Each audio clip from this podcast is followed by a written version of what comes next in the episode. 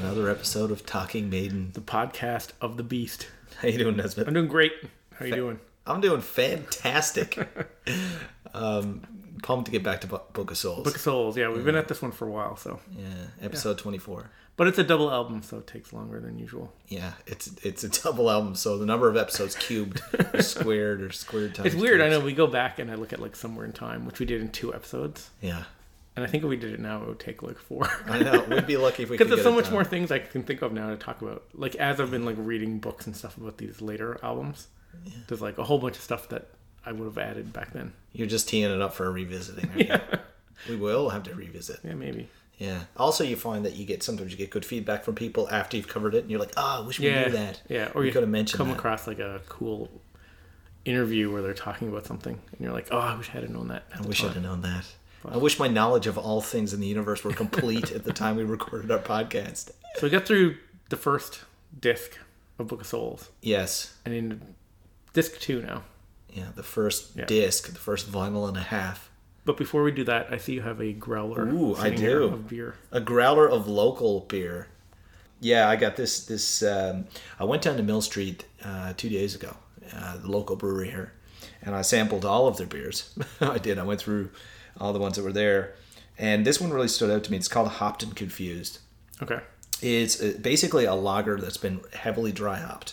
Okay. Um, but uh, I find it, it it it smells and the initial taste is very much like a like an IPA or a session ale. But it's it basically well that's how you described it to me. It was like a dry hopped lager, but they call it a session ale. Okay. But it, it's got a really flat finish. Do not spend your time worrying about those wasted beers. So we got a growler here, so this could turn into a little bit of a lively conversation. It's only a, a mini growler, so Yeah, I'll be all right. look, don't podcast and drink, right? Oh wait, no, only podcast. and Only podcast and drink, right? Oh, this is nice. smells good. Mm, see the nose on it? The finish. No hop in the finish. Oh yeah, it's weird. But it It's smells really good though. It smells like a strong IPA. That's really good. Yeah, it's uh, refreshing. Refreshing indeed. That'd be a good summertime beer. Well, it's 4.7% too. So it's not too bad. So we won't get into fisticuffs over uh, Right. Tears of a Clown or Anger whatever. up the blood. That's right. So we're well into it now. While this album is a double album in length, because I think it was 90 something minutes, most of them are 45 minutes or so, the tracks are so long that there's not like uh, two albums worth of tracks. They're still like, we have a full, I guess you could say, a full disc, but 40, 45 minutes left. And what's five, six tracks? Five tracks. Five tracks? Yeah. Um, But one of them is 18 minutes long. yeah, you're right. One of them is 18 minutes long. So it is interesting to to think how long it's going to take us to review these, but so many of them are just there's three and four part songs. Yeah. Well, let's get right into it because last time, I feel like these. Uh, sometimes I worry about these like episodes that we do, the multi episodes that like span like one album. They span many episodes, and I'm like, are we going too far in depth into like?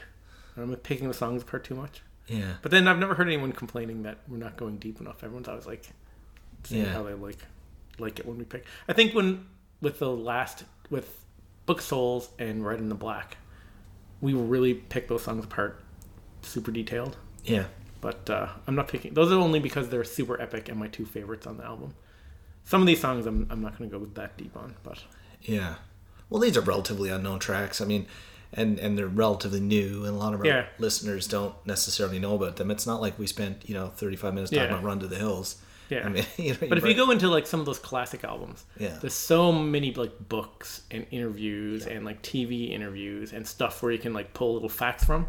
With these later albums, there's not that much, so I tend to like dive into the actual songs and pick them apart more. yeah, I don't know why.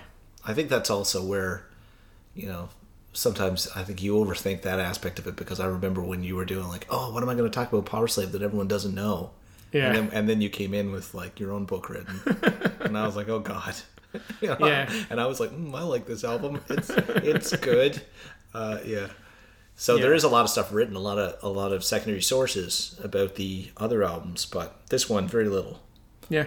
Yeah. So let's dive right in. Okay. Death or Glory. Or glory. Yeah, it took on a really cool uh, trajectory through the tour, right? With the uh, whole monkey thing. Oh, right. Yeah, The climb, like, a monkey. yeah. Yeah, that that became like a whole, and he even talked about it. Bruce did at the time. I remember he even said like he didn't expect that to catch Yeah. on. So that comes from a quote from the Red Baron.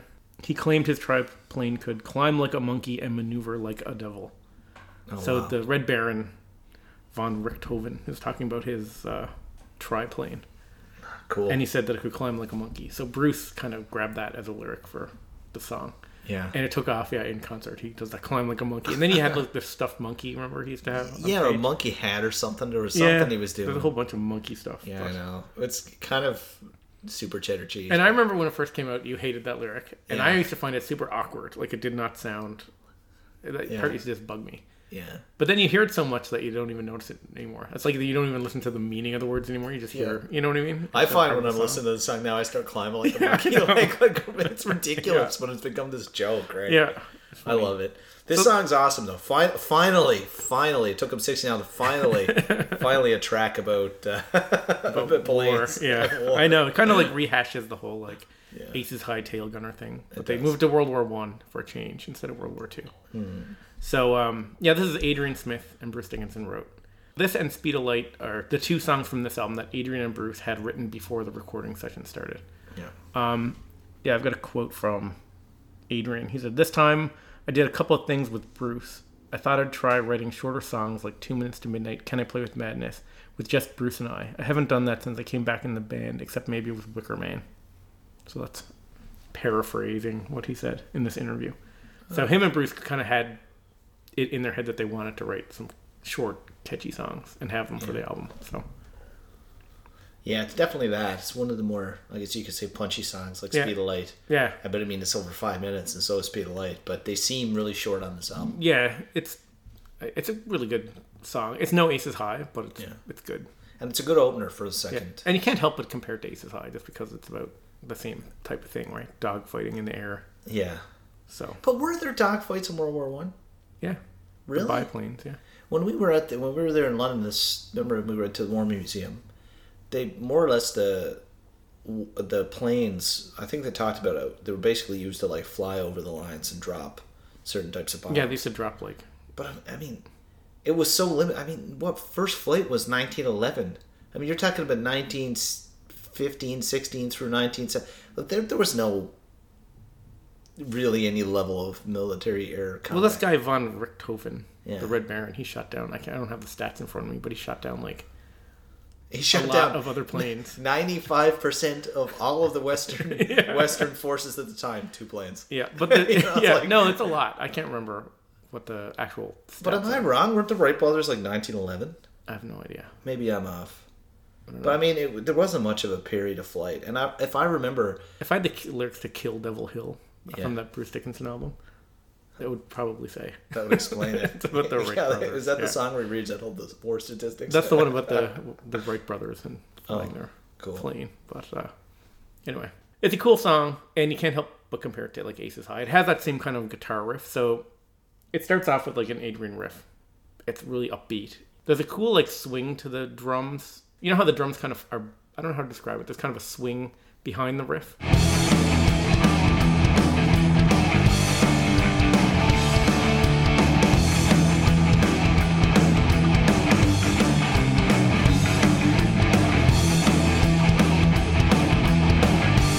I think it's cool just the way the drums and the riff. It's like dunk, dunk, dunk, Yeah. dunk. it's I don't know. It has a cool uh, sound to it. Yeah, it definitely Yeah. is. It's very memorable. Yeah, it's a, it's a good it's a good rocker. It's a really strong song. I don't think it's like great. It's no Aces High. Yeah, I think the chorus is what is kind of weak in the song. There's such a build up to the chorus. You know, the climb Yeah. like a monkey, Yeah. and then when it gets to the chorus, it's just death or glory. It's- You know what I mean? yeah, but I love that. uh, I don't know. Yeah, I think it's kind of like half-assed chorus in the middle of an awesome song, and it kind of drags it down. Kind of like you know on No Prayer, those kind of songs where they like they just repeat the name of the song a Yeah. whole bunch of times for the chorus. that's right. It's kind of fallen into that trap. There's no real like memorable melody to the chorus. Yeah, I guess that's fair. Yeah, like it's such a build up, and then it's just kind of like okay, Yeah, I don't know. But it is a really good song, yeah, it's an excellent song. high energy, which is good Yeah, to start off the first second disc. Yeah, it's good. and It's punchy. It's quick. and a tipple. I guess maybe they just wanted something that's memorable, something that stands out amongst all these giant ballads. Yeah. But yeah, no, I get that. I mean, it's not a it's a track for me that has a lot of has a lot of weight because of its place in the in the tour list. Yeah. Uh, there's some the cool, you know, little uh, climb like a monkey thing we talked about. Um, but you're right; it, it doesn't stand out for me as, as one of the better tracks. Um, Although th- I got to be honest, there's times where I've gone through it and I just love, and I love the it, its place on that vinyl too. Because the second disc for me is weaker than the first. If by agree with second that, disc, you mean I mean this these you know the the you know the back the four five and six of the vinyl are Yeah. the weaker for me but this is strong and strong with empire of the clouds Yeah. and and you know we'll talk about the rest when we get into them i, I don't know i like its place in the vinyl you can kick off with it but Yeah, I, I like the song a lot. I don't mean to make it sound like I don't like it. I'm Well, if you- just if you're criticizing comparing it because the chorus, Yeah. I can't help but c- compare it to uh, ace is high Aces High. if you do though you're yeah, you what keep lasts comparing things to Aces High yeah nothing does without being disappointed. One thing that's really cool in the song, yeah really good solos. Um, Dave Murray, pl- and then it goes into Adrian in the solo. Um, Murray has like this really fluid solo, really melodic, which is cool. The cool part about Adrian's solo in this is he plays it with a slide, and it's he doesn't do that that often, and it has a really cool effect for the song. So I get the live version of it.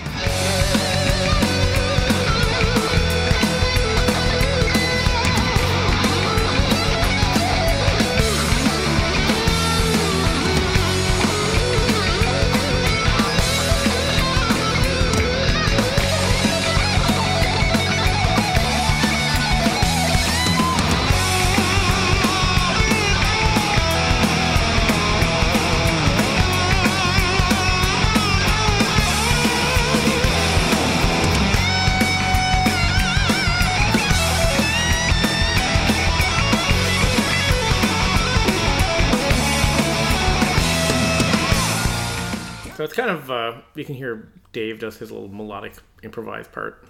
yeah it's an awesome solo You don't hear anyone in Iron Maiden playing with a slide that often. Yeah. and Adrian does it sometimes, and it really stands out. It sounds pretty cool when he does it. yeah no It's pretty badass. it's another back-to-back marie smith solo Yep. Yeah.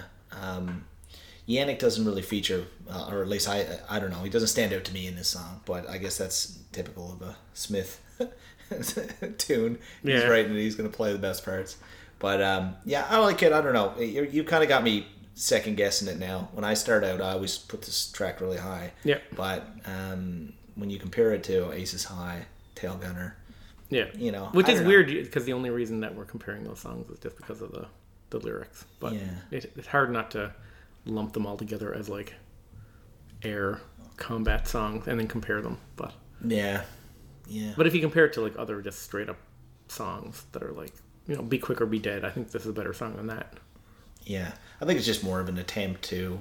I mean, I don't know. I, I really like the chorus. I mean, you know, you're right. Yeah. In some ways, it's relatively simple. I think it's just an attempt in and out. If you were compiling this album, you'd think, "Holy God!" Like so many long epic tracks. Like there had to be people in the studio going, "You're gonna seriously, it's 2000, 2015, and you're gonna put out." Honestly, 18 minutes here, double album, you know. Yeah, how many of doesn't them care though, man. They just do their thing and that's it. yeah, but they obviously care at some level if they're including this and Speed of Light. And, you know, there's an Yeah, but that's the Adrian that's like the Adrian Smith uh, influence. And that's why Yeah. he's so I think valuable in the band. yeah, So you take him out, and then everything's going to sprawl into an epic. But Dave has those, or uh, Adrian has those, like, you know, those kind of hook hook based, shorter, like, easy on the ear songs. yeah, and this is definitely one of those. Yeah. yeah, and it makes better for for the tour set list too. That is more manageable. Yeah. yeah, and and it went off well in the on on the, on the tour. Although it did the climb like a monkey, that stuff did kind of become a bit of a joke. But It did, and it kind of took away from like what the song's about. But yeah, we'll break that down when we do the live chapter, I guess. yeah, because we are going to do the live chapter album and video yeah. eventually. I'm gonna have to go off now and give it another ten listens. But comparing it to Aces High, and the fact that it's World War One, I, never really, I never really put that together. Yeah, You know. it's a very solid, solid, upbeat song. Yeah. I don't think it's like a maiden classic. Yeah, I need to go away and think about that because I, I, I thought that was like our takeaway this summer in London was that, or sorry, the gas attacks in the war and the um, use of planes in World War One are more or less like the thing of myths. Like gas lasted for like a few months; it was ineffective, and the plane stuff anyway. I don't know. Kind of ruined the song for me now, to be honest. What this? Yeah, Okay. I don't know. I I always had a picture like like climb like a monkey, all that stuff. I thought it was like I was right back to World War II, Battle of Britain stuff. And Yeah, uh, I think this is triplanes having dogfights in the air, yeah. or biplanes and triplanes. Gust of Yeah. wind, trying to climb. Yeah, that's right. Flying along. No, these these were like fighter planes, right? Like the, Yeah. yeah, Well, the Red Baron had that Yeah. old like red triple triple wing, yeah. right? Like I mean, that was hardly. And I should have looked it up, but if you look up his stats compared to Yeah. like everyone else, it's crazy how many like planes he shot down. That's so there is dogfights, yeah. Win one for the Kaiser. My uh, knowledge of World War One dogfights is not very, not very big. Yeah, and you know it's funny because we just recently passed 100, 100 years of the end Right. of World War One, and um, it's amazing how little we still understand about that war in terms of its historical context. And I've been kind of reading a bit about it. Um, Man, there's a podcast called Hardcore History. Yeah. Dan Carlin, he did like, I can't remember how many hours it is. It's like ten or twelve hours or something on World War One. Really? It's called Blueprint for Armageddon or something. It's an awesome podcast. yeah, I looked it I up. listened to it through twice, and he's like the way he describes everything. It's, it's like one of those things. I would like drive home from work, and on my drive, I'd be listening to this podcast on World War One. Yeah. I get in the driveway, and I'd just like sit there for a few minutes, like waiting for him to finish talking about whatever he's talking about. Really? Yeah. And is that still ongoing? The podcast. Yeah. I don't know. Because I, I looked it up and there wasn't as many episodes as I, I need to get the link Yeah. from you again. Hardcore History. Yeah. Dan Carlin. Yeah. Um, I think I talked about his podcast when we did Passchendaele, when we did Dance of Death. yeah. I, I definitely need to. Awesome. Yeah. So Death of Glory, I love it, but I love it. I give it a thumbs know. up, but I'll I give don't it- think it's a classic. I'm giving it two thumbs up out of three. Shadows of the Valley, Yannick and Steve Harris. I love this tune, man. So I read an interview with Bruce Dickinson. Uh, it was in French, and I had to translate it. But he said, "Shadow of the Valley." Uh, Steve Harris had this one pretty much ready to go and written when he brought it in. So I assume because Yannick has a songwriting credit that like him and Steve kind of worked on it or embellished it a bit. But uh, everyone always talks about the original intro riff, which everyone says is very similar to Wasted Years. So I've played this before on the podcast, but it was like a year ago. So this is the Wasted Year riff, and then the Shadows of the Valley riff, and then the Shadow of the Valley riff played at twice speed.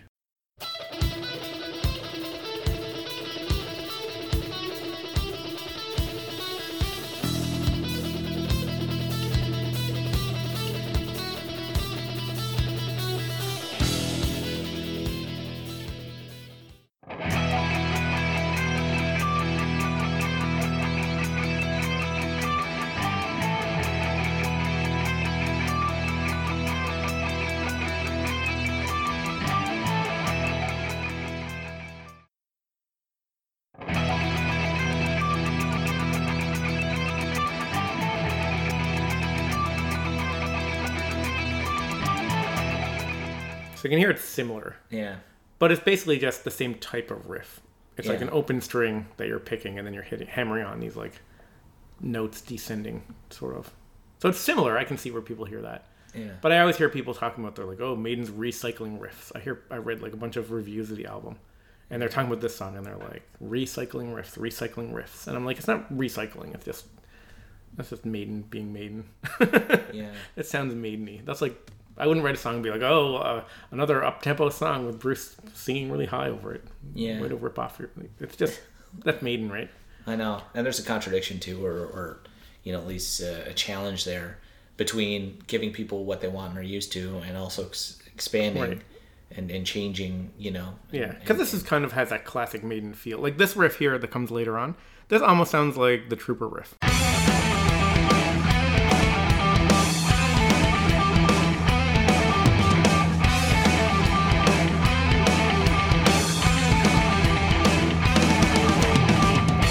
So it doesn't really sound like the Trooper, but it kind of reminds you of the Trooper, just like the first riff kind of reminds you of Wasted Years. yeah, But it's just I think it's just Maiden being Maiden yeah, you know but it's this is kind of like a uh, a new spin on like the classic maiden songs it kind of feels classic but Yeah. it sounds kind of different still yeah. This is an epic track, though. yeah oh it's a great song yeah, yeah And the, and Bruce's vocals are crazy in this. yeah, and he all the really solos on needs this. it. Yannick has a solo on it's just amazing. Yeah, Um, this is another one of those ones where Adrian has a really cool guitar solo, and you know how we always talk about like Adrian, how he brings a song up to another level. Adrian's solo on this song is one that brings like the song up to another level. He does this thing where he like falls behind the beat and kind of like catches up.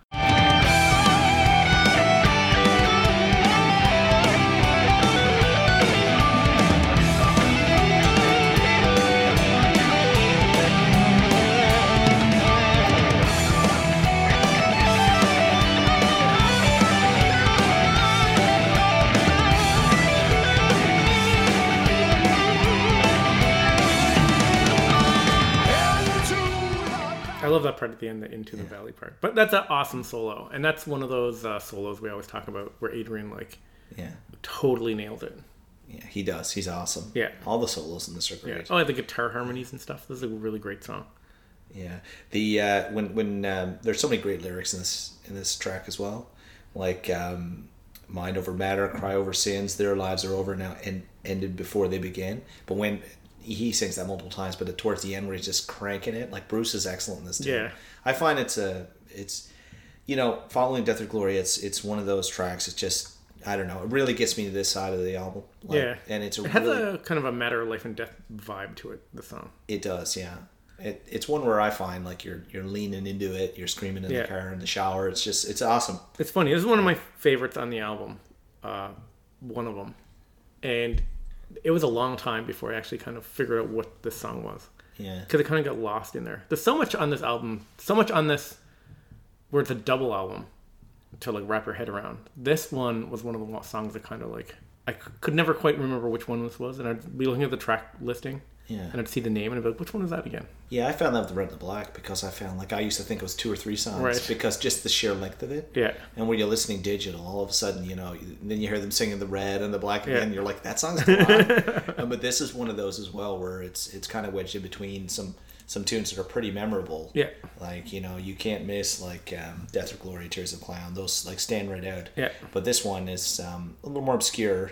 It's a significant length too. It's like what seven eight minutes. Yeah. Eight Well, that's one of the things about this album. Yeah. Yeah, it's seven and a half minutes. Seven and a half minutes. one of the things about this album is like there's all these songs that jump out at you right away Yeah. and there's songs like this that i kind of paid less attention to and they end up being your favorites after Yeah, you grow into them. yeah which a lot of good albums are like that yeah.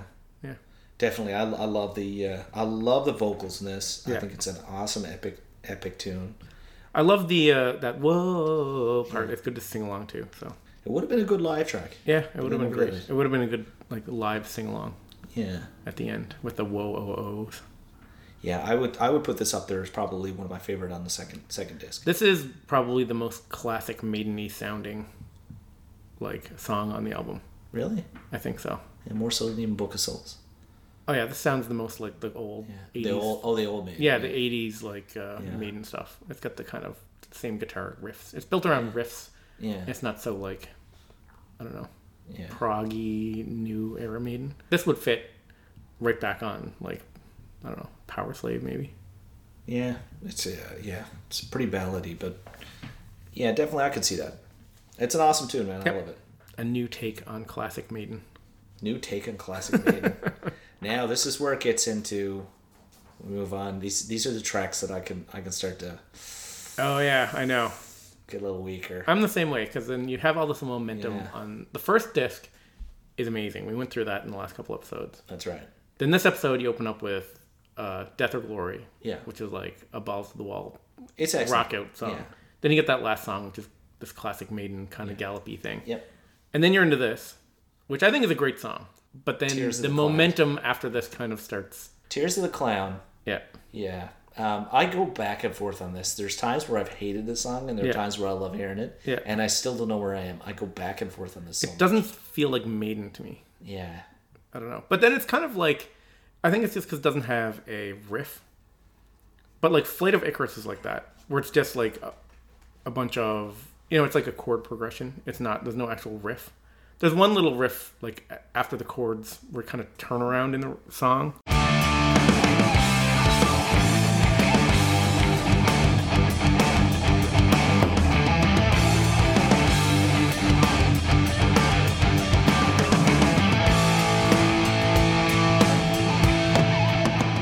So that's like a little riff, but that's like a kind of turnaround. The rest of it's just like chords. It's like a chord progression. Yeah. So it's Adrian. This is another Adrian song.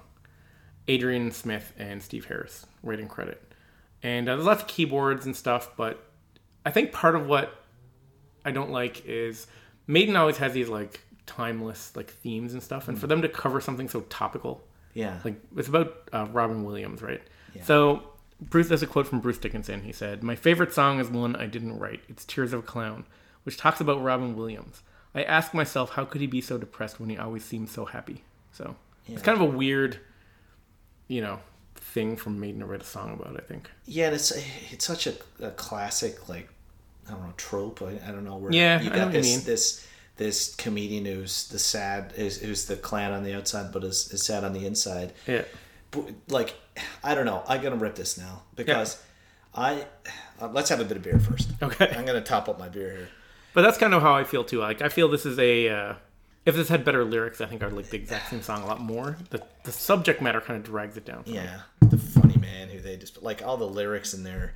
Um, it, it seems so. It just like the whole song is not that impactful, and the lyrics are supposed to have meaning, and it's just like it's just not there for me. Although Yeah. there's times, like I've said, I go back and forth. uh, There's times where I was like, "Why is this on here? This I hate this." Oh, Song. when it comes on in the car, Yeah. I'm listening to it. I'm like, this is a really good song. yeah, But then it's just, I don't know. The yeah, I think it's the subject matter. it's the subject. I think if they wrote had all, if this was about like, I don't know what, you know, yeah, so that was my that, some World War II general or something. that's right. That's right. Tears Yeah. of a general. Um, so I got a whole take on this from another different direction. Um, I um, am not a Robin Williams fan. As a matter of fact, I didn't really like him that much. Yeah, I wasn't a huge Robin Williams fan. No, I found his comedy was too forced. He was always doing these like he's super kind of yelly- hacky. Yeah, And, and to be honest with you, he was a better actor than I thought he was Oh, yeah. a comedian. Yeah. I thought like Missed Outfire was a com- com- uh, was a comedy, but he was excellent in it. And had Dead Poet Society, like he had some legitimate. I never liked acting his credit. stand up either. It was just like, It's horrible. Yeah. Yeah, and that famous one about him, like as uh, the golf, it's, it's horrible. Like he's garbage comedian. I thought, but here's the other side of it. Then they went on like he was so sad and and and all of these aspects to it. His wife actually wrote wrote after his death, and was very upset uh, that everybody was calling it suicide because apparently he had uh, suffered from uh, Lew- Lewy body dementia, which is apparently a um, a disease which caused by protein deposits in the brain. He was he was diagnosed with Parkinson's d- disease thereafter, which comes from that. Okay. So it links out of it. So um, apparently, the telltale signs um, of Lewy body dementia in the brain and they were not discovered until autopsy. But he was deteriorating, had been diagnosed with Parkinson's, and his wife, like he was coming to grips with that, and he was already starting to lose his mental capacity. And his wife was like, he was not okay with it. So it's one thing to call it suicide; it's another thing she feels that like he was in a right state of mind when when he took his own life what he wanted to do under his control apparently he was exploring end of life stuff and he just he said goodnight to his wife and he went to and i have a lot of respect Yeah. for people's end of life choices okay, I had no idea. I and, had and no that's a idea. different angle to you know to cut the tears of a clown like Yeah, this it's is not kind of a- like he's a- some yeah. clown who was sad this is a guy who was suffering from parkinson's and he was diagnosed with like three to four months of of any level of motor like he already stopped performing he'd already done a load of things in his life so i think Okay. the whole media was kind of off on this. Right. You know, because Bruce and them only learned. I don't think they got a call from. I mean, you're not going to write Tears of the Clown about your buddy. You're going to write about no, somebody you yeah, know, I think, yeah. right. yeah. Like, yeah, we wrote a song about your dad. And they Tears of never the actually Clown. said Yeah. in the song anything about like Yeah. Robin William, Williams. It all came out in like interviews. I think the song would have been better if Bruce had or whoever had never like admitted who the song's about, and they just were like, "Well, it's just about you know, it's a generic thing about people, whatever." Agreed. And and But that's all I think, and everyone that's Yeah. all everyone focused on. As one of the things that they zoned in on when they're talking about this album is the song about Robin Williams. It came up in all the interviews and stuff. yeah, so they shouldn't have brought it out. Agree with that. Yeah. Second thing is, is someone just died, and you call him like a, a clown is like also not necessarily. There's that whole overtone. It's Yeah, like, I know what Tears you're of a saying. clown. It's Yeah. not like oh, the tears of a clown. Like I don't know. The fact that they did make it personal, and not only that, in that period of time, I think there were a few comedians who had who had died. There was someone else I remembered at the time because we, we were talking about who it was actually about, and then they came out and said. So um, yeah, I don't know that aspect of it. I don't like. This was on the live set list, wasn't it? Yeah, it was in, and they first got leg, pulled out. and they pulled it out for the second leg. That's right. That's so I'm wondering what the reason for that was. right. I wonder. Because it seemed, I don't know if it got a very good uh, Response Live. I can't even remember. Yeah, I don't know. I was so excited about everything. I know. you know? We weren't having this discussion then. We were just No, like, oh my yeah. god. Yeah. But it's a it, it is a good song. It has good solos in it. There's an Adrian Smith uh, into Dave Murray solo, like a two part solo. Um, and Adrian's solo in this is I think really great. And he does that thing at the end. We talked about it last episode where he just like bends a note and like picks really fast. yeah. There's like you probably find a dozen songs where he does that in the solo. The solos in this song are the best part of the song.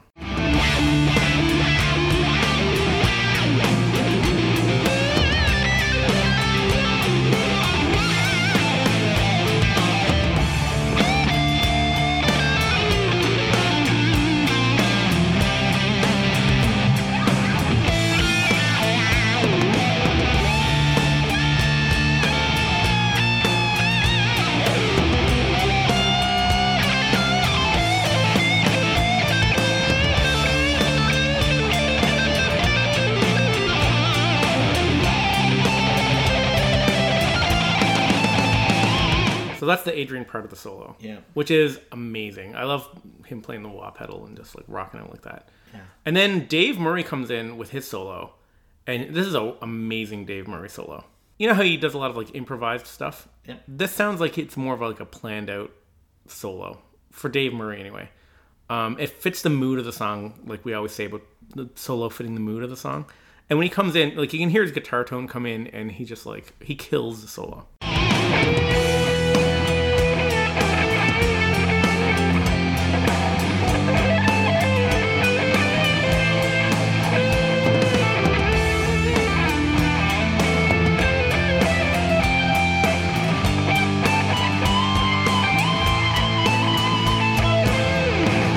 It says you're getting so much emotion from the Dave Murray solo, Yeah.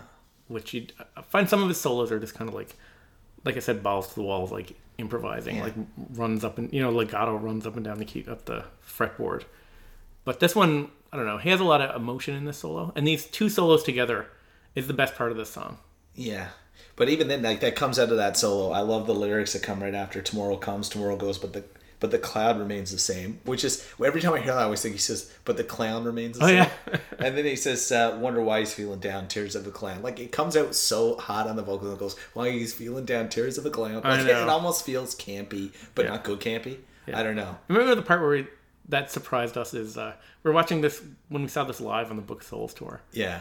and uh, so they're playing this song. And when Bruce comes in, you know that line where he goes, "What motivates the mo- or who motivates the motivator?" Yeah. Everyone in the audience like screamed that out, and I was like, "Oh, everyone kind of identified with that one line for some Yeah. reason." It's weird. Yeah. it Motivates the motivators. Like yeah, But everyone, and then after that, no one else was singing. It was just that one line.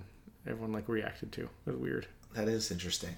But it's weird they dropped the song. But like, I would compare this with like you know, "Coming Home" from Final Frontier.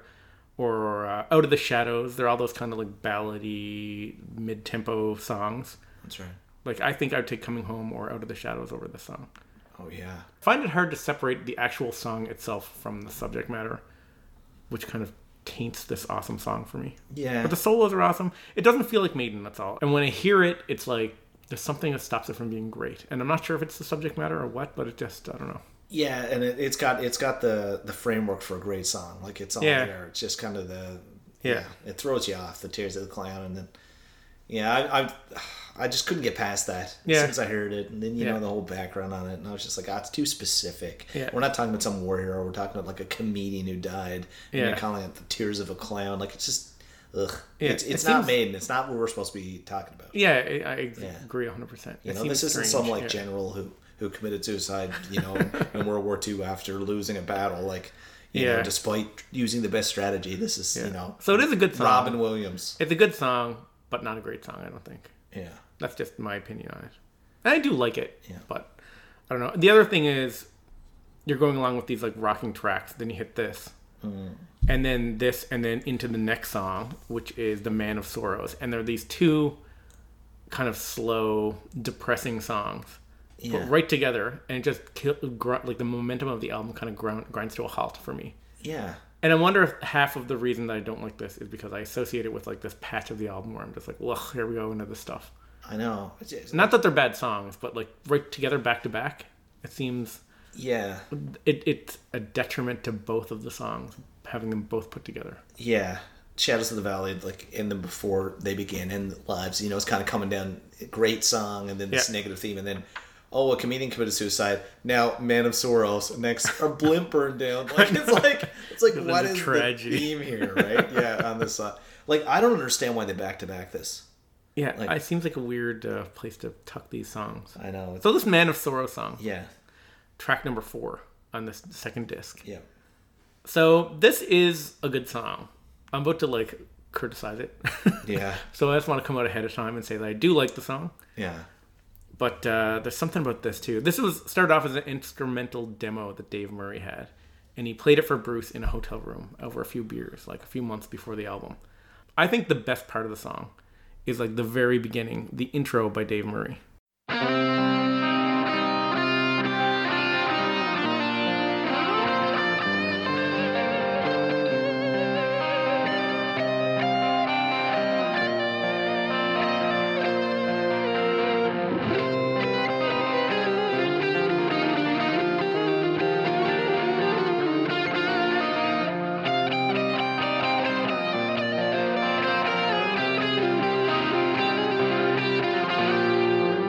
So that little intro, I think, yeah, is awesome.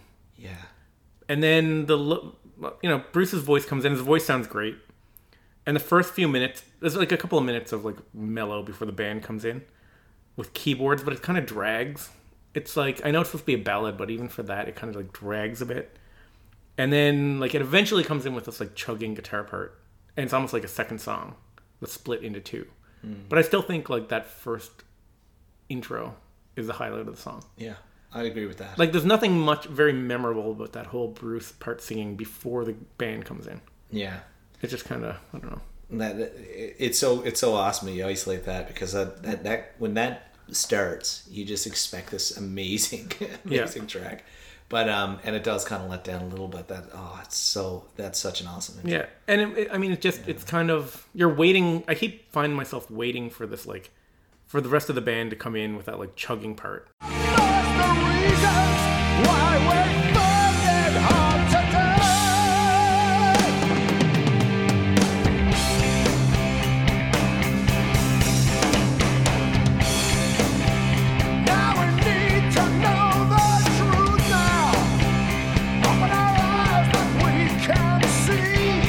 And again, it's not bad, but that first part, the tempo is so like even just playing that clip, waiting for the band to come in, I'm like, oh my god, it seems like it's dragging. It's just a little bit too slow. yeah And after Tears of the Clown, and then you're into this, and it's just like, oh my god, you're killing like yeah my maiden buzz that I had on the go. i know it's uh, i've lost my maidenwood And I normally like remember I was saying in Red and the Black, I like how they like they do whatever and then they come back to that chug chug chug, they hit that one chord all the time, they come back to it. yeah So this is similar, it has like a chugging thing, but like I don't know, Red and the Black had this like energy to it. yeah Where this just sounds like doesn't feel like it gets going doesn't feel like it's going anywhere. It's just kind of it feels like it's like stalled. So you have this like kind of draggy part, and then the band comes in chug chug chug, and I'm just like, okay, it seems like a bunch of i- ideas put together but not quite finished off or something. yeah and wedged in between empire of the clouds and tears of clown it'd almost be better if this went before tears of clown i don't know why because it's yeah, like or leading even on the up and- first disc or something. Something. Just wrapped. I don't know. I'd probably get lost on the first disc. yeah well it's lost here in yeah, between. that's true. yeah it's just a And then filler. just when you're like you're listening to this like chugging part, the band comes in, and then it goes to that weird key change that sounds like s- it gives us a super like dark, depressing feel.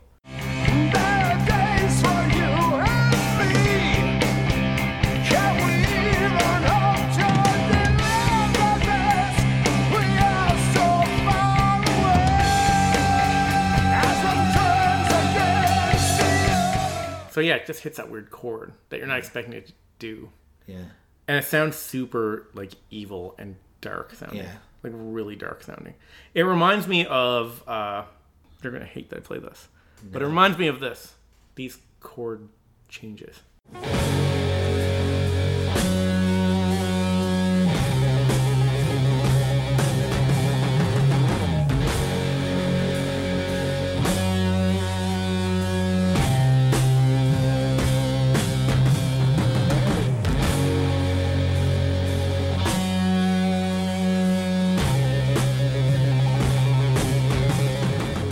So that's the song Black Sabbath from the album Black Sabbath by Black Sabbath. Oh, cool. So, but it, so I guess that's the most Sabbath thing that there is. But it's I that was thinking, same like, my, dark. my old sound, like, everybody, I think Crazy Train, but I, I always think of, like, War Pigs. Crazy Train is Ozzy. Is, is this just Ozzy? It's Yeah. not Sabbath? Anyway, well, that's the one that gets played to death on right. Oh yeah, So what's their what's their biggest song then? their biggest or their best? Their biggest or the, and their best? I don't know. Their best song. God, I don't know. We could do a whole episode on this. Oh God, no, we're not doing that. If I had to throw one out, uh, God, killing yourself to live is great. Yeah. Sab- the song Sabbath, Bloody Sabbath is awesome. Yeah. I don't know. Ah, okay. Nativity in Black. Yeah. But anyway, this where it goes dark. Yeah. It gives me. It gives it. It makes it feel like it has this like Sabbathy dark. Like you know how that clip I just played. It sounds Yeah. very unnerving and dark. It does. And this is the same kind of chord changes that just kind of like, where are you going, Maiden? This doesn't seem very Maiden-y. I know. I Which I have wonder- no problem with them trying something different. Yeah. But uh, I don't know. It's just What's what's what's the what's the point of the song? Like the Man of Sorrows. Like I don't I don't really get it as a back of Tears of the Clown. Like, you know, who is the Man of Sorrows? I don't think it's a who, but it's talking about like people dying and passing on and stuff. So I'm not sure who it was written about. I couldn't find anything with that when I was reading online. There's not a lot of like interviews where they're talking about who and what the songs are about. Yeah. Yeah. Feels a little disjointed and just kind of Yeah. From an There's album cool solos in it. There's some cool like guitar work in there. Like the Dave there's a Dave Murray Adrian Smith guitar solo. I don't know. It doesn't really stand out. And this is a Dave Murray written song. I was expecting Dave Murray to have this like amazing solo. But they, they're just kind of like these generic solos. They don't sound there's nothing memorable about them. Like this is Adrian's solo. And it has like a good melody to it. He does that picking thing we were just talking about where he picks really fast at the end of the solo.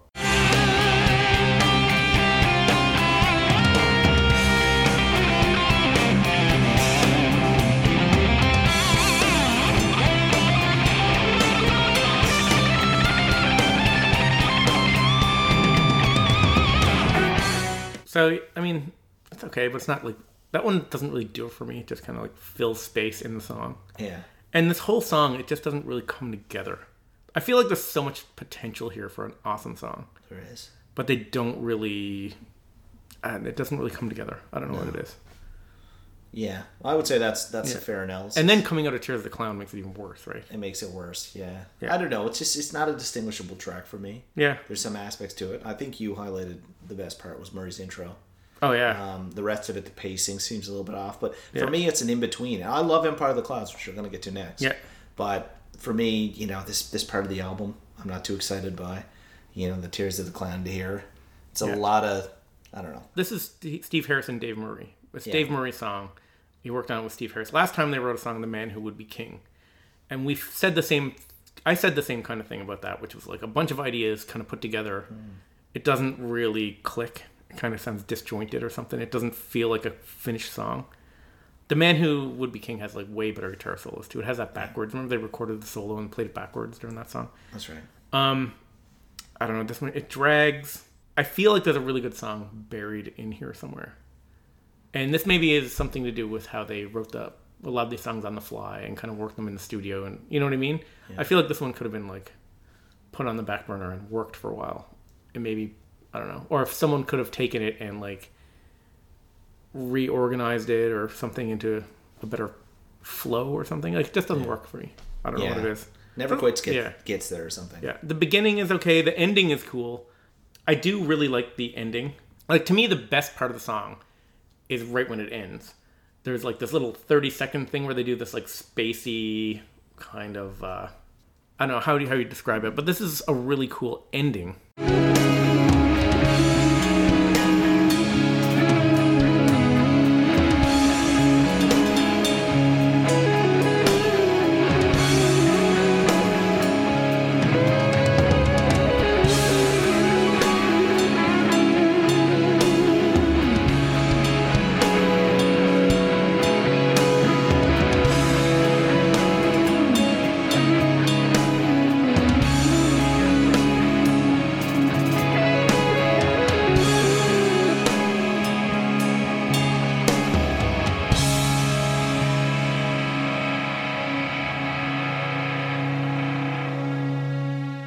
So I'm like, that part is really cool. I love the guitar there at the end and the little drum things that Nico's doing. Yeah. But I'm like, that's the 30 seconds at the end of the song where we're kind of like winding it down. I was like, give us like two or three minutes of that. Yeah. And you know what I mean? Keep Dave Murray's intro and then have something like that. And I don't know, do something really weird. But that sounded really cool. Like that's the highlight of the song. That the intro and the outro That's right. and everything in between is kind of the doesn't bookends. measure up. Yeah. yeah, really good bookends. Yeah. No, I definitely could see that. Yeah, for me, I mean, we're four tracks in now to the second side or the second album or whatever you want to call it. And, you know, first two, I guess we might sound a bit negative because we're so positive on this album. Maybe we're trying to give it a different spin, but Right. Shadow of the Valley, Death, Death of Glory, amazing. Yeah. These two, you know, ah, at least they're buried on the second. Yeah, I think it's a sequencing thing, but I just don't think they're as strong as the rest of the album. No. Like these are not these two last two songs are don't compare to anything on the first disc. I don't think. Yeah. Which I wonder- think the first disc from beginning to end is just amazing. Maybe they could have shaken up these two songs and made one good, depressing. yeah. Or maybe it's like you're making a double album Yeah. So you got to fill it. and it's got a little bit of filler, a Yeah. little bit of bloat. yeah. Like if they had to cut this down, like you definitely we would both agree if you were making a a single album out of this, you would cut these two songs first. Oh yeah, Yeah, I think so too. I think they'd be number one, and we'd have to cut "Empire of the Clouds" down to 14 minutes. Yeah. Definitely, it'd it'd have to uh, you'd have to lose these two. Yeah. no question, no question. Yeah. But you know, I don't know. I I like um, "Man of the Sorrows." There's some decent lyrics in there. Um, the- you know, the beginning and the end, the solo. You highlighted all the good spots. Yeah. Uh, it doesn't really stand out to me. I would say, you know, these two pieces are probably the least played for me in the whole album. Yeah. Well, you can tell how when we did Re- Book of Souls, the song Book of Souls. Well, I mean, we only got two songs done that episode because we were so into that song that we just Yeah. couldn't stop talking about it. And it took Yeah. most of an episode. Same with the Red and the Black. That was like most of an right. episode.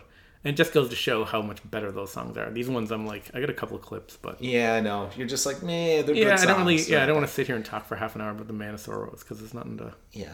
I don't know. Book of Souls. I mean, we'll get, I can't wait to sum it up. Yeah. I mean, it's one of my favorite Oh, yeah. Maiden albums. Yeah. I'm just, you know, the back to back depressing Man of Sadness. Yeah. The Man of Sadness back to Yeah. back, 12 Tears of minutes. the Man of Sorrows. an album. No thanks. Yeah. Not too excited by it. It's a momentum killer. You know, at the same time, both of these songs I've rocked out to. Tears of the Clown Oh, yeah. for periods. I went from hating it to loving it, to hating it, to loving it, to hating it again. And, um, you know, Man of Sorrows is, is a good track. Yeah. But it's just when you isolate it and focus on it, you're like, yeah, it's Yeah. not the strongest on the album. Yeah. It's not a go to song. Now, Empire of the Clouds. Okay. Let's Do we do get it. to it? Do we have time? Yeah. Well, let's make this Yeah. We're going long. I'm gonna make this one like an hour and fifteen minutes. So yeah, I come into those two songs and then into Empire of the Clouds, Yeah. eighteen minutes. Bruce Dickinson solo Yeah. composition. Do you remember do you remember the email that broke my heart? When I sent you the email and we got our tickets, I was like, Do you think they're gonna play Empire of the Clouds? And you were like, roll me back right away. Like, God no. Yeah, it's way no too way. long and there's a piano. Yeah. And I was like gutted because I was like, they'll probably leave it t- towards the end, or maybe they'll do it as an intro and, and they'll be like, "Tear- the Empire of the Clouds will have a blimp. Never. Now that I think never. about it, having seen Maiden a ton of times, I, I was like, yeah, it makes no sense. But I was real. I love this song. Yeah. So Yeah. what do you want? We should talk about the subject matter first, Let's get into the subject. and then we'll get into the song. So the, The R101. R101. Yeah. Yeah. So yeah, crashed October fifth, nineteen thirty, in a in France in a storm. So it was a huge airship. I was on his way to maiden voyage on his way to India. yeah.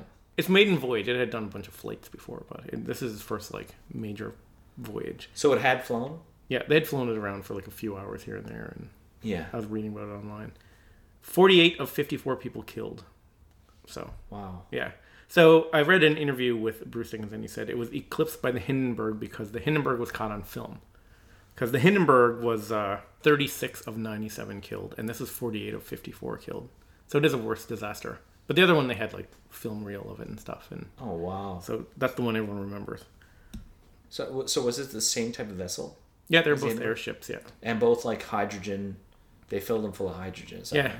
right? Well, it made sense at the time. So At the you time, yeah. left it up. Yeah. So let's have a big flammable bag of flammable gas flying Giant around. balloon.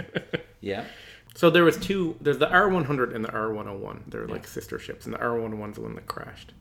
So there's a you know the part when those lyrics in there where they say "We're down, lads." So that's the actual quote from the coxswain. G.W. Hunt ran into the crew quarters saying, "We're down, lads." right before they crashed. So Bruce actually took that and used it in a That's not as his the lyrics. not his first quote. Was he said, "Damn the cargo."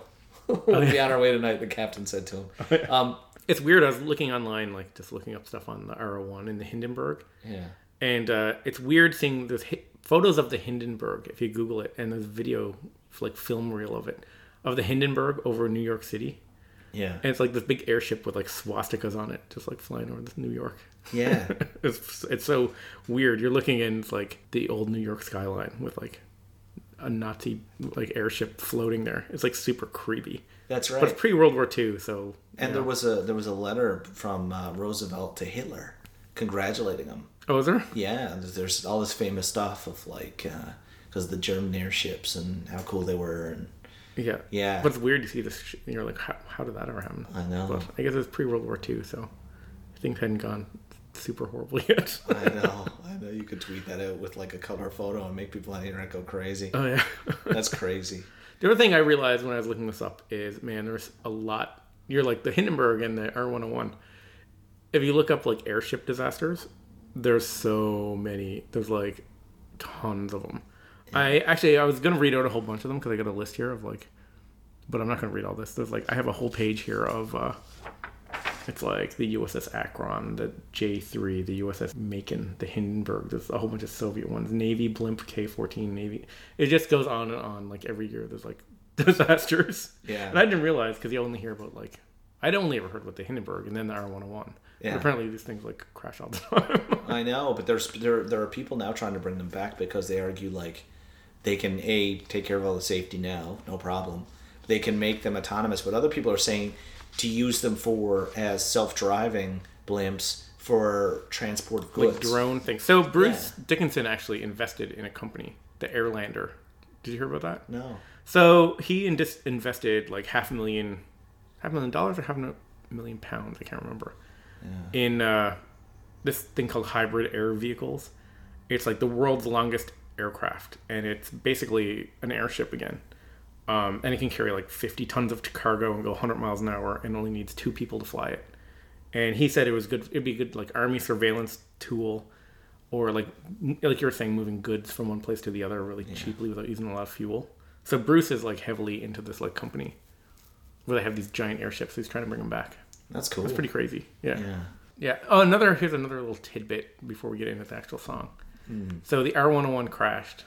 They took all the uh, iron, or they took the framework from the crashed ship, melted it down, and reused it to make another airship called the LZ-129, which is actually the Hindenburg. No. yeah. So the, a lot of the metal from the R101 was melted melted down and used to build the. But the Hindenburg. R101 was a British ship. Yeah. The Hindenburg I was, guess it was sold to whatever company. okay. It's sold to the Zeppelin Company of Germany. So I've got another uh, thing. It's not a scandal, but Not a scandal. something that I dug up online. You're hearing it first on Talking Maiden. TalkingMaiden.com, podcast of the beast. So Bruce always says he was reading this book called To Ride a Storm, which is Yeah. a book about the R101. And I never ever heard him mention this, and he's I've read like a bunch of interviews during this time when he was writing this. Um, there's another album based on the R101 disaster. So this guy Judge Smith in 2000 had this album called Curly's Airships. It's two hours and 20 minutes. It's a 26 song double album, and it's all the whole thing is about the R101. So I was like, I was wondering if Bruce ever heard of it, and then I looked at it. So in Bruce's biography in his book, he's talking about this band Vandergraaf Generator was one of his big like influences he mentions them a bunch of times in the, in his autobiography. And four members of Vandergraaf Generator are on this album, and also Arthur Brown, which is another person he mentions in his autobiography a lot. And uh, he Arthur Brown actually did narration on the Chemical Wedding album. So I find it weird that like Bruce wouldn't have any knowledge of this. If he's kind of like, I don't know, if you knew he knows these people and he works with some of them Yeah. and he's a big fan of them. I f- like, and they do this album about the R101. Like, how I figure he must somehow Must- know must be about it. some tie in there, yeah. So, um, now this album that they did sounds absolutely nothing like Empire of the Clouds. It's complete. I have a clip of that if you want to hear it.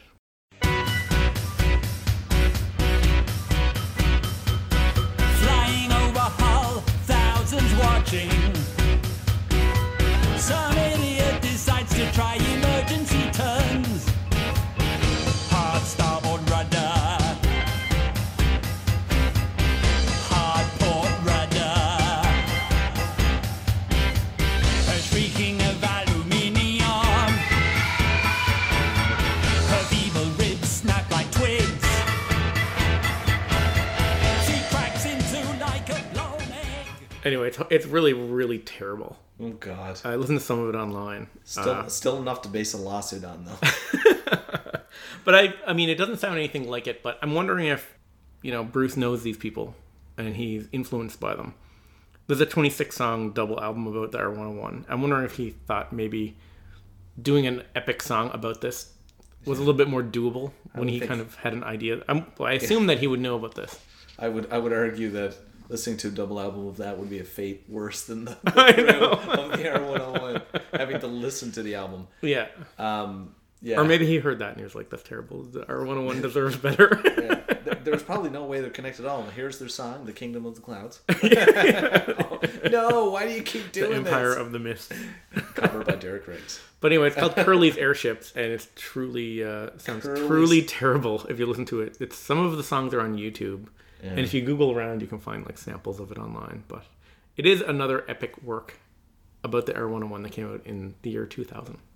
Oh, cool. So anyway, Ah, that's just something I thought was worth mentioning. first minute, just a chance to play a horrible clip. To, So the from the interviews that I read with Bruce, he says he basically won this electronic piano in a raffle, and he started messing around with it and had no piano training at all, and uh, wrote a few intros for songs on it.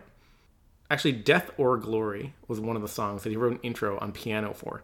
So he had this piano intro for "Death or Glory" and started off with "Mist in the Trees, Red Before the Blue." yeah. So that whole part in the song was actually about World War One fighter pilots, like how it's so calm before in the morning before they take off and go into battle. So that part of the song was actually the intro to Red, Death or Glory that they never used. Wow. Yeah, or that's what he wrote it, intending So- it to be. He won a piano in a raffle. He did at some kind of like I think it, I think it was some kind of like fundraiser thing or something where he like Yeah, but look, that, that's that raises so many questions. A, why if he was interested in piano, why didn't he just buy one? I don't think he was interested in piano. I think When he just did this kind happen? of uh, bef- somewhere before they started recording the album. It's like he wins a, a thing at a raffle and goes to pick it up. Oh, I don't know how that all happened, but apparently he just had no intention of like sitting down at a piano. He just like won this piano and started like playing around with it. He's like, it's you know, they're so cost prohibitive. I never thought about it, but now, Yeah, that I've well, I won think one- he yeah, it, I think it never occurred to him to get a piano. Can you and just imagine one that? a, basically a piano just kind of fell in his lap and he's like, oh, I'll just start messing around with it. Yeah, because the people who ran the raffle were like, Bruce Dickinson about to take it. Let's just give him the piano so we get a chance to meet him and get a picture with him. We'll get another Maybe. piano and give it to the actual. Well, one. that's Bruce's story anyway, and I read him. He mentioned it in like countless interviews. If you look, It's like finally a bit of luck. yeah, finally, Finally a something break. goes his way. Yeah. finally. So I have a quote from Adrian Smith. He says, Bruce was working on it for ages, all the way through the sessions. Would be working on other songs, and he'd be sitting in the soundproof glass box with his piano like Beethoven, working on his masterpiece. He was consumed by it.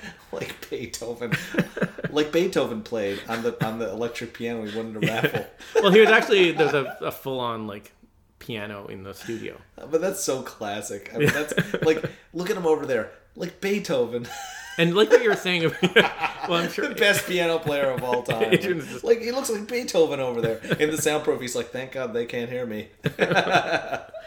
Um, Bruce Dickinson too says, I played it on the album. We used a MIDI keyboard, which is awful actually. I would have loved to play it on a Steinway, but would be there till Christmas trying to get a good take. Uh, not fair to everyone else. So I played it on a MIDI keyboard. I goofed a couple of notes. You can just move the note and get it figured out. So he did it on like an electronic Mm. keyboard, so that in post they could fix when he messed up. And I think he did it in a bunch of little chunks, and they kind of pieced it together.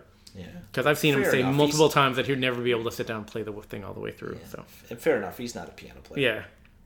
yeah. And Yannick said, We didn't do it all in one. To learn it and do it all in one would have been impossible. We jammed sections of it, and that's how it came to be. We'd add bits later. So they kind of like pieced this epic track together until it could be 18 minutes. yeah. So, yeah. There's no fluid. Wait. Oh man. First maiden song with piano. Yeah. It's super unique sounding.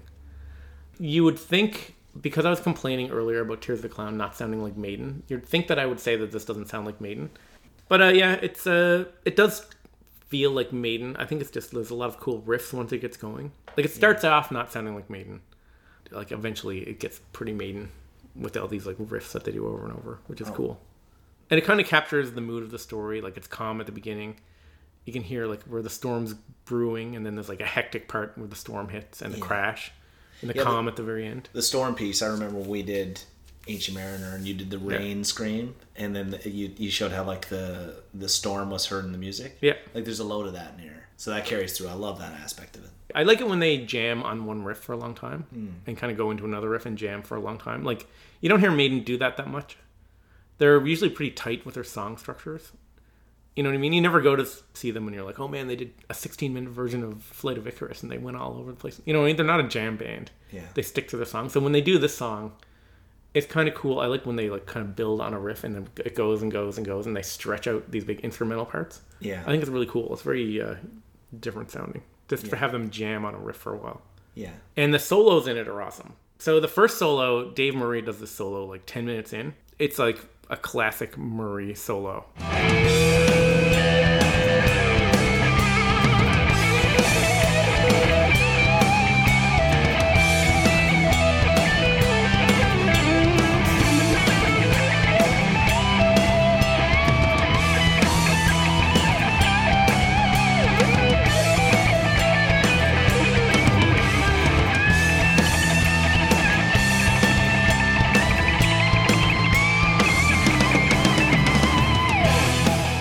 That's an awesome solo, that's so good. Dave Murray.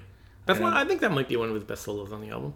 Yeah, it t- definitely is. Way it picks up after that too, right? Oh, yeah. and Bruce's vocals. That's what I like about the song. It starts off so mellow with just the Yeah. piano, but then as it builds and builds and builds, it just gets like really frantic. And Adrian has a great solo at 12 minutes in the song, which is pretty. You have to listen to a long time before you get to this.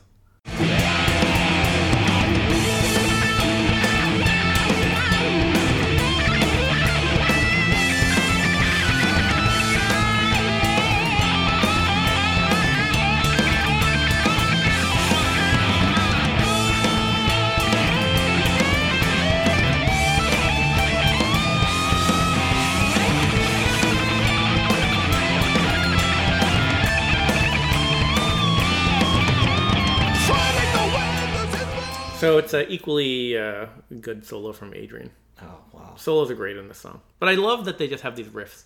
They jam them out, and then when the solos come, the solos go, and then when it comes out of each solo, it ramps up a little bit and goes into the next part.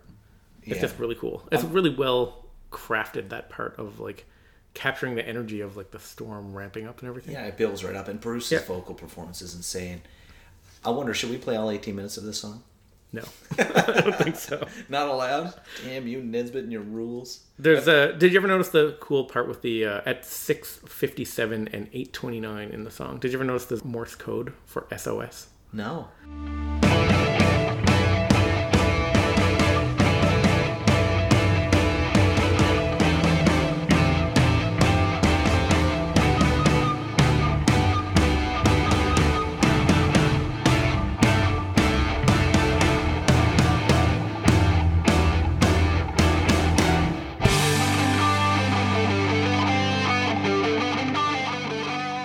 So that's a uh, dot dot dot dash dash dash dot dot. Really? Dot. That's SOS. Really? So they worked in, which is kind of cool, yeah. of. Oh, That's so cool, yeah. Yeah, and it builds right up to, and it just gets more hectic and hectic. And then, I think this is the actual part where the ship actually crashes.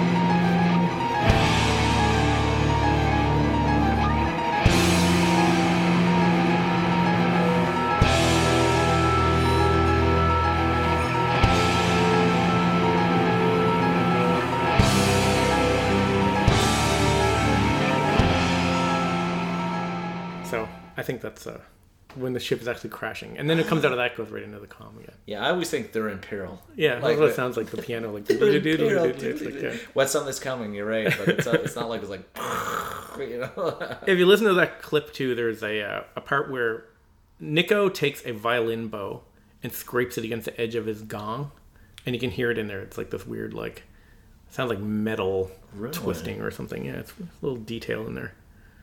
So Steve Harris said this song is a masterpiece. So he said, "I've told Bruce that I think it's a masterpiece."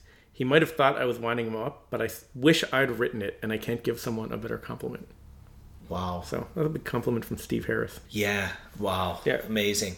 Such a great bookend to the album too, isn't it? It's pretty cool. One thing about it though is that I was looking at my playlist count and I realized that I probably before I- last week when I started listening to this again to do this episode, I probably went a year without listening to this. Really? I almost never listened to it. Yeah. I listened to this album a lot and never put this on. I don't know why. Yeah, I've listened to Book of Souls a lot less over the last year or so since the Legacy of the Beast tour. Yeah. And so really since w- the last time we saw, since 2017 when we saw them in Quebec City, I've Yeah. been more focused. Well, we've been doing the podcast, Yeah. right? I mean, we started the podcast this year and we've been listening. Well, I spend all our time prepping.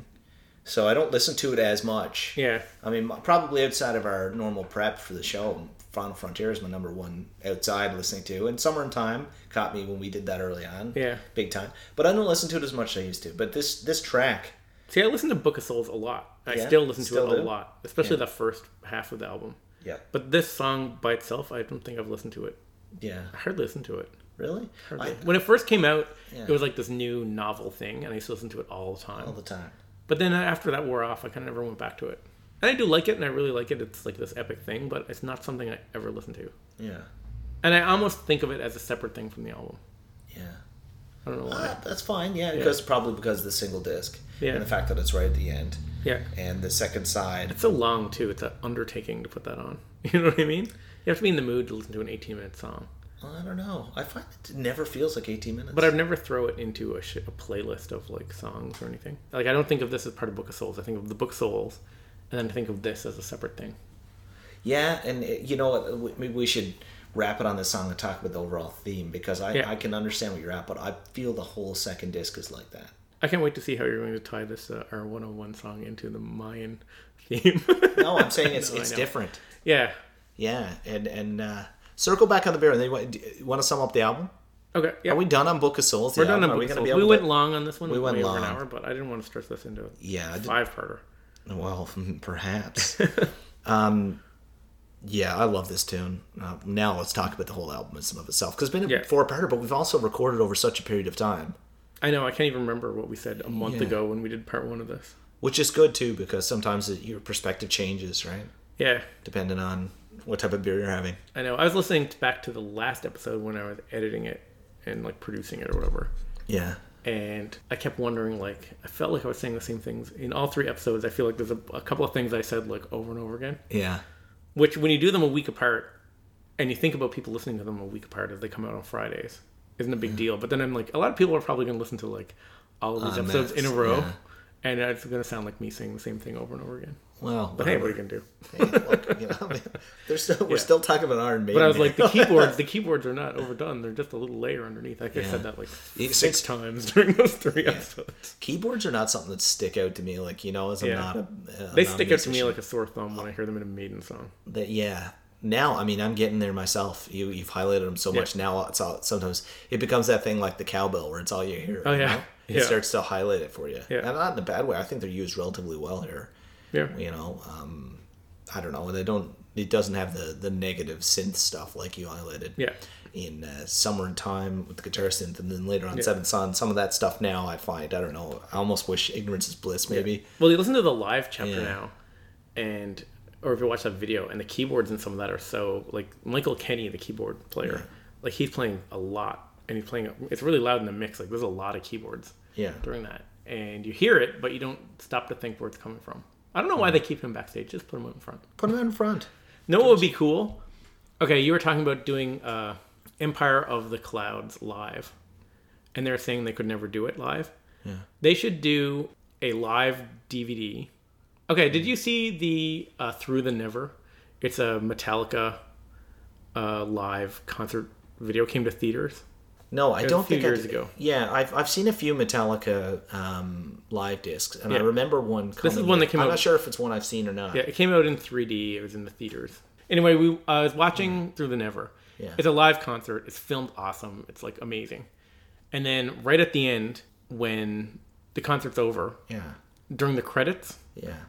it shows Metallica, and they're all just sitting around together in a circle on the stage in an empty stadium. They're on their stage that the concert was just on, Yeah. but the stadium's empty. So I don't know if this was a sound check or if it was after.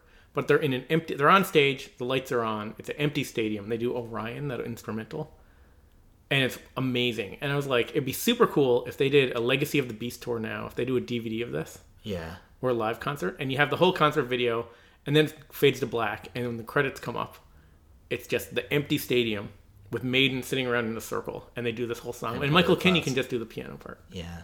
The uh the, I think that'd be awesome. that would be deadly. That'd be the way to do it, semi live. Yeah. Or do Film it with a whole bunch of different cameras. do it a bonus feature even. Yeah, or yeah, and just have it as a. The the Metallica one is that the one where they're out on the stage in the middle of the crowd and they filmed it from abo- the three three sixty. yeah, and the cinematic stuff about a guy trying to get to the concert, and then there's all this weird stuff happening. Yeah, I did see that. Yeah. Yeah, it's that's really awesome. good. That's Yeah, it's a amazing. really well filmed. Yeah, that was one one of the ones. I, I, I think it might be this. I think we're talking about the same ones, but it was one where there was some interactive nature to the to the disc. Um, I remember watching it on like there was people bought. There's something in the way that they recorded that specific, like with new technique, smart TVs or something that I they think it could- was 3D. You could wear 3D glasses and watch it because I saw it in the theater in 3D. yeah for home home systems. I guess it was then. Well, I remember that. Yeah, that was insane. That, but I mean, like where the live chapter MP4 was Yeah, not quite I know. the same level. I know, Um, but I looked. And the other thing is, Legacy of the Beast is going to come out, and I can almost guarantee if they put a video out, it's going to be video that's shot, Yeah, kind of like how the live chapter was. But if you look at this, like through the Never DVD, that uh, or concert video that Metallica made, production on it's so much better. I wish Maiden would like do something like that.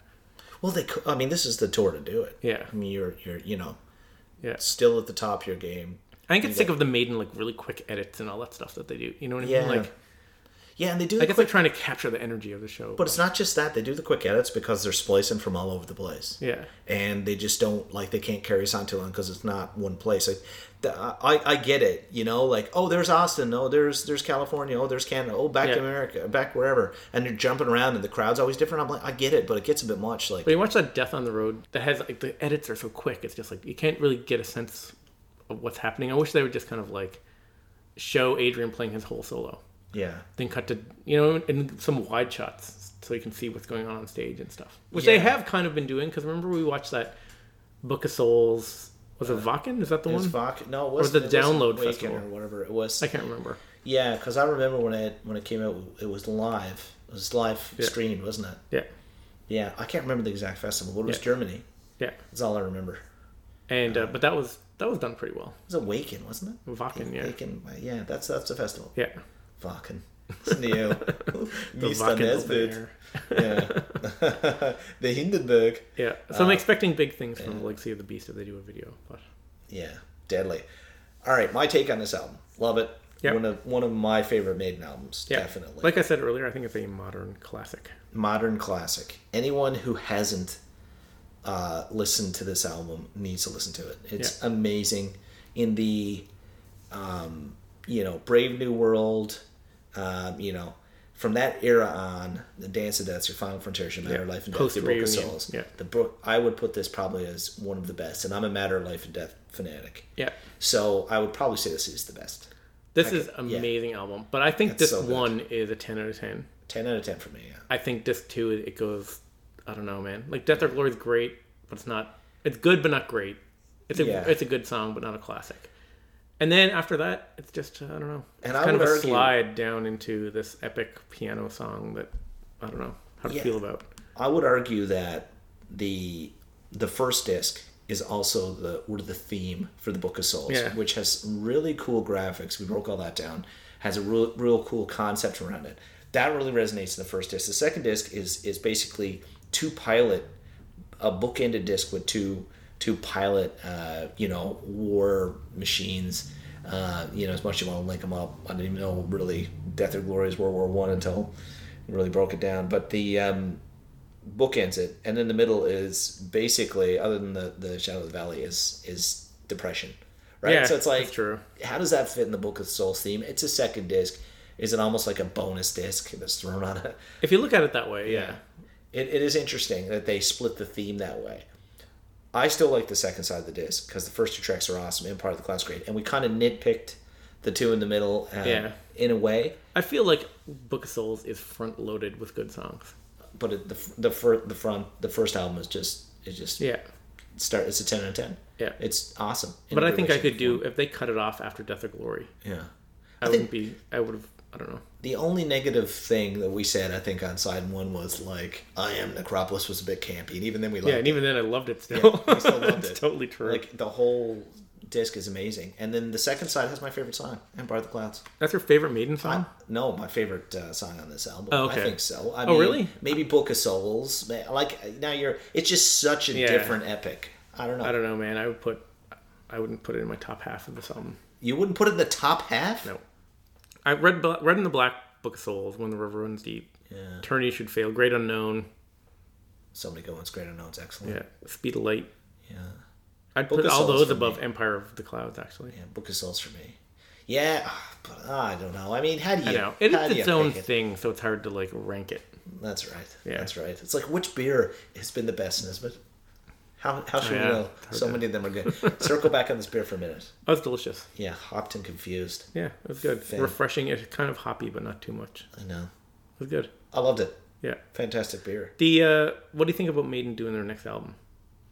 Because we when we were reading when we were talking about this earlier, Yeah. I had a quote from Yannick where he said that they brought he said he brought ten or twelve songs in, Yeah. and they all brought like an hour or more of music, and they kind of picked through it and made an album. So if they have if they're that prolific that they have all these song ideas, and they really only need you know four months to record to get together and write and flesh out and record an album if you base on like the last few I don't know. I mean, I, I brought it up. I think when we were talking about this album a couple of weeks ago. yeah God, like I'm nervous. I almost want th- this would be such a great last album. I don't want them to stop though. I, I mean, I want another two or three albums. But that's Yeah. is that asking too much? And then what if the next one's just like, uh, you know what I mean? Like this is sixteen. i don't think it will be though sixteen is such a cool number. they have so many like Yeah, i would love for them to do a another album they get together after the second leg of the legacy of the beast tour they record and then i guess you're looking at 2020 for a new album yeah, not that long away yeah. And not that Nico's Nico's far away. seventy, yeah right? Isn't he? He Yeah. will be there. See, the touring is what's gonna like be the deal breaker for for them, not the writing albums and you know. Yeah. If Maiden, do you think they would ever stop touring and then just make albums? God, I hope not. Because I could see Maiden kind of getting to the point where they're like they wind it down, and then they come out with an album and they play like a few big festivals, but that's it, right? Oh my God, this They is- play your Rock and Rios and they play your like This isn't- Rockins and they play that kind of stuff. This is the depressing end to an amazing album. Isn't that depressing to think about it? But I don't want them to be like, you know, someone can't go through the grueling touring lifestyle anymore, so Yeah. we're gonna call it quits. I'm like, no, just keep making music. Keep doing it. Yeah. Well, hopefully we get that Bruce solo album Yeah. that he has pretty much half written. Yeah. Is he committed to when that's going to come out? No, he hasn't said anything about timeline. Yeah. If at all. Yeah. These are precarious times, Maybe Nesbitt. we'll get another ASAP album. oh, God. Yay. Yeah. That won't, that won't quench the thirst. White Spirit reunion. That's true. all kinds of options. Yeah. God. Maybe it'll get so bad I'll actually have to listen to all these other bands. Because I was This Blaze. always plays. Yeah. It Oh, man. What a great album, though. What Yep. a great job. was great. Final Frontier is hard to follow up on, but they, Yeah. they exceeded it significantly. Yeah. Even though I love Final Frontier as well. Yeah. God. Such a good album. Yeah. And that's funny because this album, people are talking about it being like the last album, maybe. Final Frontier, when that came out, everyone's like, Final? Final Frontier? Is this the last album? Yeah, no, Legacy of the Beast tour. And then when uh, yeah. and then when A Matter of Life and Death came out, the last song was called "The Legacy," and everyone's like, "Oh, that's because it's gonna be their last song ever. Like this is it."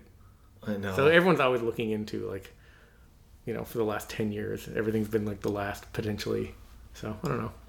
yeah, Just enjoy it, and ride it out when Yeah. it ends. But yeah, I'd love to see a few more albums. yeah. definitely. If they can keep this standard, go forever. Yep. You know, if this is if this is what you're producing, let's have at it. Yeah. You can't go wrong. All right, Talking Maiden. Go to our website, talkingmaiden.com. You can review us on iTunes. It's pretty easy to do. And if you've got anything, reach out to us. Email. Um, Nesbitt and myself are pretty quick to get back to Yep. you. Mostly Nesbitt. Yeah. but sometimes we'll email. We're also on Twitter at Talking Maiden. I think it's at Talking Maiden, isn't it? That's right. we're not on Facebook. Yeah. but that's we are- right. We're on Twitter and we have a website. That's right. Old school. Until next time, up the irons and down the hops.